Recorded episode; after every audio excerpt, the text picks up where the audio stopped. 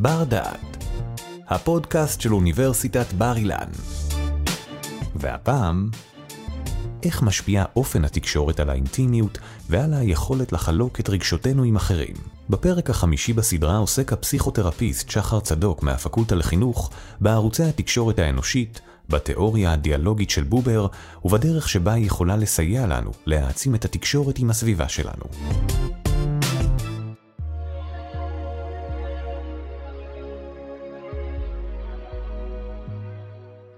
קרה לכם שניסיתם לשתף מישהו ברגשות שלכם והוא מיד הסיט את השיח על הרגשות שלו?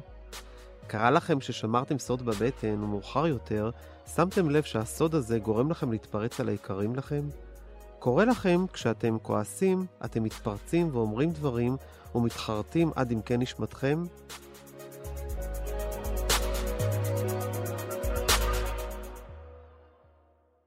בפרקים הקודמים עסקנו בפיתוח חוסן רגשי והתמודדות עם מצבי לחץ, שזו העבודה בעיקר תוך אישית.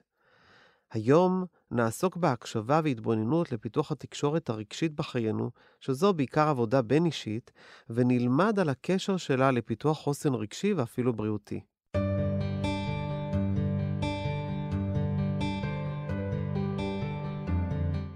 נשאלת השאלה, מהי בעצם תקשורת בריאה?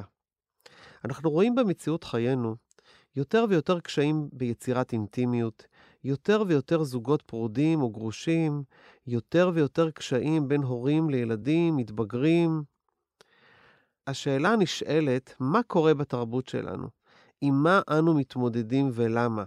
מהם מרכיבי התקשורת? כיצד נפתח את היכולת לתקשורת בריאה ולמה זה כדאי? גם כאן, כמו בחלקים הקודמים, אני ארצה להתייחס גם אל הרובד הפיזי, גם אל הרובד הרגשי, גם אל הרובד המחשבתי וגם אל הרובד התודעתי. כפי שהזכרתי בחלקים הקודמים, הצריכה של תרופות נוגדות החרדה והדיכאון עולה משנה לשנה. אנחנו רואים את הפרעות הקשב שעולות משנה לשנה. ואנחנו יודעים שבתרבות שלנו אנחנו סובלים מארבעה סימפטומים עיקריים. האחד זה הקושי לשאת תסכולים, שתיים זה הקושי לדחות סיפוקים, שלוש זה האימפולסיביות שאנחנו אומרים דברים ומתחרטים עליהם, והתובענות שאנחנו חיים באיזושהי תודעה של חייב וצריך. כפי שציינתי בחלקים קודמים, לארבעת הסימפטומים האלה יש קשר ישיר לרמת החוסן שלנו והיכולת שלנו להתמודד עם לחצים. זו עבודה ברמה התוך-אישית. היום אני ארצה להתמקד על העבודה הבין-אישית. כפי שציינתי בחלקים קודמים, כאשר אנחנו לא בקשב, אנחנו בלחץ. כאשר אנחנו בלחץ, אנחנו לא בקשב. לעובדה הזאת יש השלכות בריאותיות כלפי המערכת החיסונית שלנו וכלפי מערכת העיכול שלנו. יש לזה השלכות גם כלפי יכולות הלמידה שלנו וההתנהגות, ויש לזה השלכות גם על התקשורת הבין-אישית שלנו. כאשר אני בסטרס, אני לא בקשב, יש לי קושי לגלות אמפתיה לאחר. ולכן התקשורת הבין-אישית נפגמת, וכשהתקשורת הבין-אישית נפגמת, זה מגביר את הלחץ וחוזר חלילה. על כן, בתרבות שלנו, נרצה לפתח את היכולות של הרגיעה העצמית, את היכולות של הקשב, על מנת שנוכל לשפר גם את התקשורת הבין-אישית.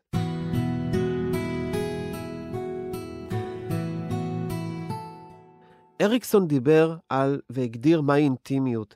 יש את האינטימיות עם עצמי, כאשר האינטימיות עם העצמי היא היכולת לקבל, להכיל, להבין את העצמי הפנימי, עם החלקים הנעימים והפחות נעימים שלנו.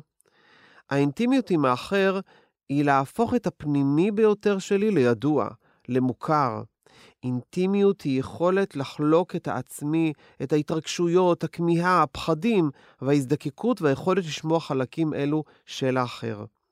אנחנו יודעים היום שיש קושי למתבגרים בעיקר ולצעירים לפתח אינטימיות. יש לזה הרבה מאוד הסברים. בעשור האחרון אנחנו עדים לכך שילדים פחות ופחות משחקים משחקי חברה, משחקי קופסה, משחקים שאנחנו ב- בילדותנו שיחקנו ולמדנו את הכישורים החברתיים בעצם במגרש המשחקים, וככה פיתחנו גם בין היתר את היכולות של האינטימיות. היום למתבגרים וצעירים יש קושי בלפתח אינטימיות. יש ארבע יכולות מפתח לאינטימיות. היכולת לחפש, אותו אדם שאני רוצה לפתח איתו את האינטימיות, היכולת להעניק יחס דואג, היכולת להרגיש נוח עם עצמי, ומיומנויות של משא ומתן. בובר תיאר שלחיות באמת זה להיפגש. האינטימיות זה בדיוק המפגש. המפגש ביני לבינך, ביני לבינך, המפגש שיש בו את האלמנטים שדיברנו עליהם. יש בו את היכולת להעניק, יש בו את היכולת להרגיש, ויש את היכולת של המשא ומתן שבו אנחנו מחליפים מידע, ואנחנו גם מסוגלים להשפיע אחד על השני. בובר בעצם עסק בפילוסופיה הדיאלוגית ועסק במשמעות של אני ואתה. הדיאלוג בין אנשים, הדיאלוג האיכותי בין אנשים, הוא דיאלוג כזה שאני ואתה היא פנייה לסובייקט. שאני פונה לאדם אחר, אני פונה אליו כאדם. או אני הלז, זו פנייה של האובייקט. להתייחס לאדם כאובייקט. זאת אומרת שאני רוצה להפיק ממך משהו ואני פונה אליך כי אני צריך משהו ממך. אני לא פונה אליך כסובייקט. אין לי את היכולת, או אני לא מתבונן על יכולות האמפתיה שלי. עד כמה אני באמת מרגיש אותך, עד כמה אני באמת מרגיש את הצרכים שלך כאדם, עד כמה אני רואה את האלוהי שבך. בובר ציין שכששני אנשים מתייחסים אחד לשני באופן אנושי ואותנטי, אלוהים הוא החשמל הזורם ביניהם. ולכן אצל בובר אני מרגיש שהאלוהות ממש נכנסת פה באמצע. יש משהו אלוהי בקשר של ביני ובינך, ביני ובינך.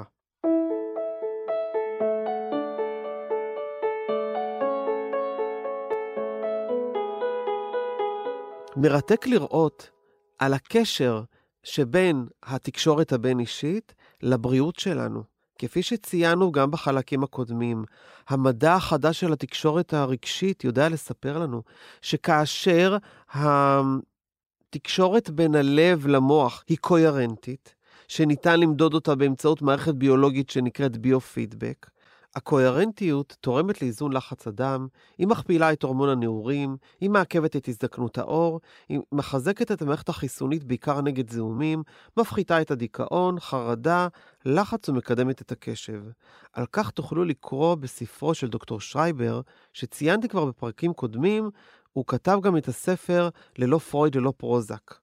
כפי שציינתי בפרקים קודמים, כדי לעבור ממצב של כאוס, שבו אני נמצא בלחץ, למצב קוהרנטי, שבו אני שלב ורגוע על כל התמורות הפיזיולוגיות שהזכרתי מקודם, אנחנו משתמשים בכלי הפיזי הנשימה. היום אני ארצה להתייחס על התקשורת הבין-אישית שמעבירה אותנו ממצב של כאוס למצב קוהרנטי. גם באותו ספר תוכלו לקרוא על כך שהאדם שמייצר קשרים חברתיים בריאים, אדם שמגלה אמפתיה אל האחר, אדם שמקבל אמפתיה מאחר, אדם שבעצם מחבק את האחר, אדם שמגלה אה, חמלה אל האחר, יותר ויותר מפתח את הקוהרנטיות. זאת אומרת, התקשורת הבין-אישית הבריאה היא גם התקשורת הבין-אישית הבריאה לנו ברמה הפיזיולוגית. זה ממש מייצר לנו שינויים פיזיולוגיים בגוף, כפי שניתן למדוד במערכת ביולוגית ביו-פידבק.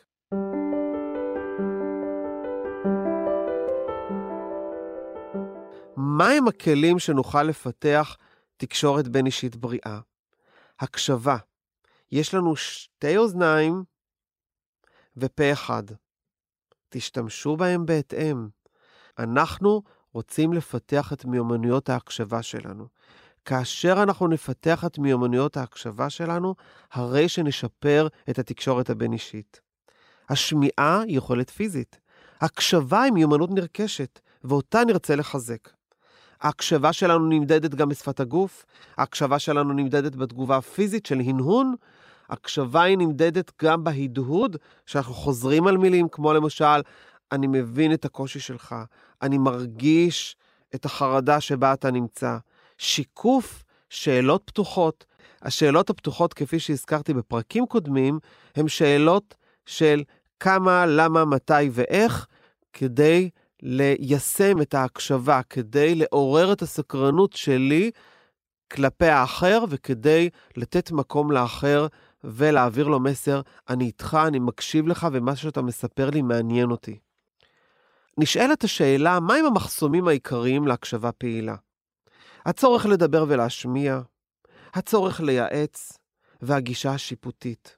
תנסו להיזכר, כפי שציינתי בפתיח, כמה פעמים באתם מלאים ברגשות שליליים, חיפשתם איך לנתב אותם למקום חיובי, רציתם כל כך לשתף אותו עם היקר לכם. אבל אז מה שקורה הרבה פעמים, מאחר והעיקרים שלנו בעצמם, אה, הקשב שלהם הוא לא במיטבו, כי אנחנו חיים בתרבות עם המון המון רעשים, וקשה לנו מאוד להתרכז, האחר לא באמת מקשיב. והוא בעצם לוקח את הבמה ומשתף ברגשותיו הוא, כי גם הוא זקוק בעצם לשיתוף רגשי. או שהוא מייעץ לנו, או שאנחנו חשים שהוא שופט אותנו, לא בכוונה תחילה. יש משהו בתרבות שלנו שהוא חסר סבלנ... סבלנות, שהוא אימפולסיבי בתרבות שלנו, אנחנו רואים את זה אפילו בכבישים. לכל זה יש השפעה על התקשורת הבין-אישית שלנו. ולכן, כאשר אתם רוצים לפתח את ההקשבה הפעילה שלכם, תורידו, תתבוננו קודם כל ותורידו את הצורך לדבר ולהשמיע. תנמיכו את הצורך לייעץ. תנמיכו את הגישה השיפוטית שלכם. תהיו בהקשבה מלאה. תהנהנו ותנסו להרגיש את האחר, זה מה שנקרא אמפתיה, ואמפתיה היא במרכז התקשורת הבין-אישית הבריאה.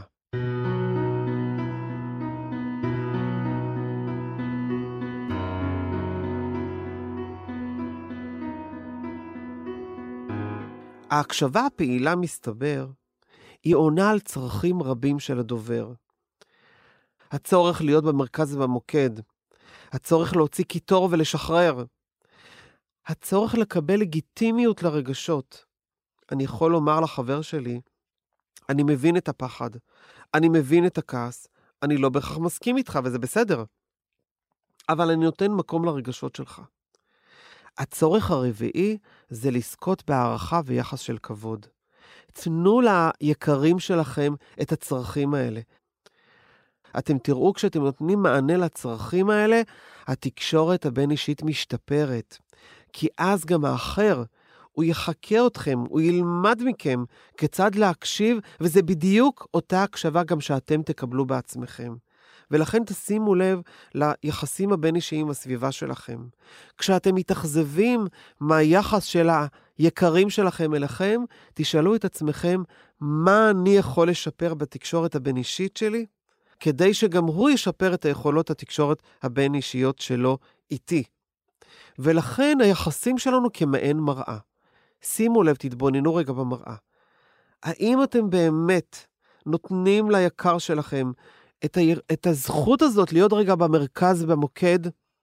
האם אתם יכולים להעניק לו את הזכות הזו להוציא את הקיטור ולשחרר? האם אתם מעניקים לו את הלגיטימיות לרגשות? האם אתם מעניקים לו בעצם יחס של הערכה ויחס של כבוד? כאן אני רוצה להעניק לכם עוד מתנה קטנה. זה שלוש רמות של הקשבה. יש הקשבה ברמת התוכן, יש הקשבה ברמת הצורך, ויש הקשבה ברמה הכוללת, ואני אתן דוגמה.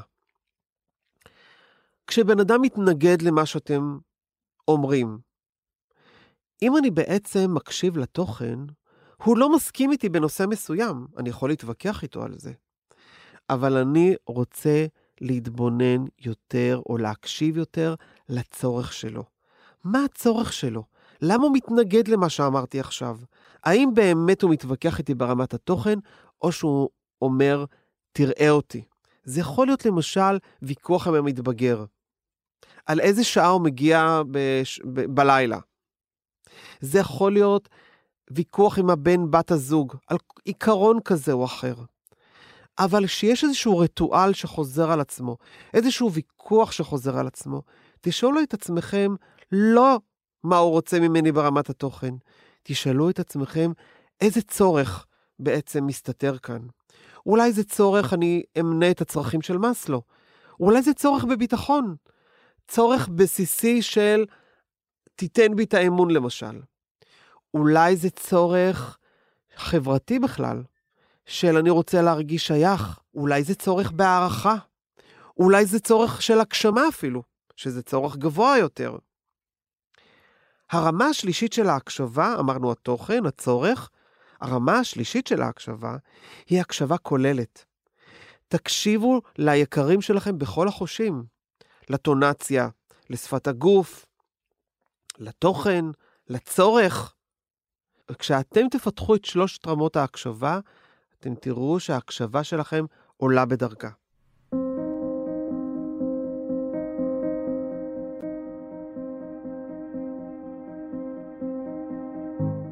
אני אוהב לשרטט איזושהי טבלה, תדמיינו רגע טבלה כזו, שהעמודה הראשונה זה העמדות של הדובר. העמודה השנייה זה הצרכים של הדובר. העמודה השלישית זה החסמים שלו, מה חוסם אותו בעצם. העמודה הרביעית בטבלה זה ערכים, עמודה נוספת של כישורים ועמודה נוספת של שאיפות. אם אתם רוצים לפתח את הקשר ולקדם את הקשר עם המתבגרים שלכם, תנסו לבחון מה העמדות שלהם, באיזה תודעה, ברמה התודעתית, באיזה תודעה הוא נמצא, בתודעה של לוזר, בתודעה של מנצח, בתודעה נחותה, בתודעה לא נחותה? עם, באיזה עמדה המתבגר פונה אליי? ברמת הצורך, ברמת הרובד הרגשי, מהם הצרכים הרגשיים שלו? למשל, צורך רגשי בלשתף, בלשחרר רגשות שליליים, אולי צורך רגשי, הוא מרגיש מאוכזב ואני רוצה לעזור לו פחות להתאכזב ממה שהוא רואה סביבו. אולי יש לו צורך רגשי של חיזוק הביטחון העצמי ואני אעצים אותו. אם אני אתייחס לעמודה השלישית, מה החסמים שלו? יכול להיות מאוד שאחד החסמים שלו זה לבטא את עצמו לגמרי. אני ארצה לתת מענה גם לחסם הזה. מהם הערכים שחשובים לו? ערך של חופש? ערך של ביטוי אולי? אילו כישורים יש למתבגר שלי, שאני אוכל להעצים אותו? מה השאיפות שלו? וכשאני אתבונן בהקשבה כוללת על הטבלה הזאת, זה לא משנה אם היא כתובה או היא טבלה וירטואלית, וכשאתם מתבוננים על הפרמטרים האלה, ככה אתם מפתחים את ההקשבה שלכם. ופה יש הקשבה לגמרי, גם לתוכן, גם לצורך וגם הקשבה כוללת.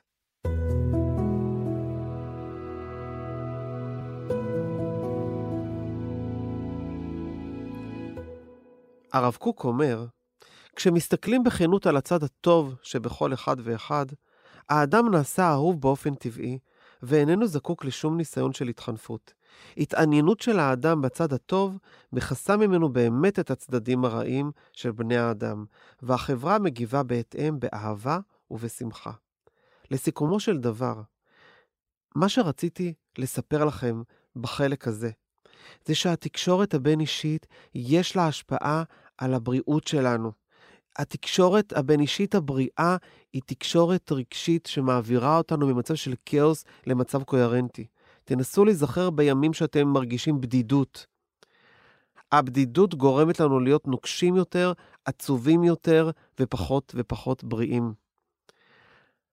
בחלק הזה ראינו שהתקשורת הבין-אישית הבריאה היא מקדמת קוהרנטיות, שמקדמת את כל התועלות של הקוהרנטיות, וממילא גם מפתחת גם את הכישורים החברתיים שלנו, גם את הבריאות שלנו, הן ברובד הפיזי שבו אנחנו נרגיש משוחררים יותר, ממש ברמת טונוס השרירים, הן ברובד המחשבתי, שבו המחשבות שלנו תהיינה חיוביות יותר, כי היחסים עם הסביבה שלנו טובים יותר, הן ברובד הרגשי, כי התקשורת הבין-אישית מקדמת רגשות חיוביים, והן ברובד התודעתי, שבו אנחנו מרגישים חזקים יותר, בעלי ביטחון עצמי טוב יותר, ומגשימים את עצמנו, מובילים, ואפשר לומר באיזשהו מקום, מנהיגים את הקשרים שלנו.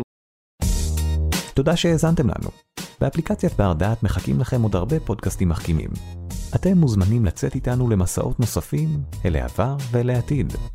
בר דעת, אפליקציית הפודקאסטים של בר אילן, משפיעים על המחר, היום.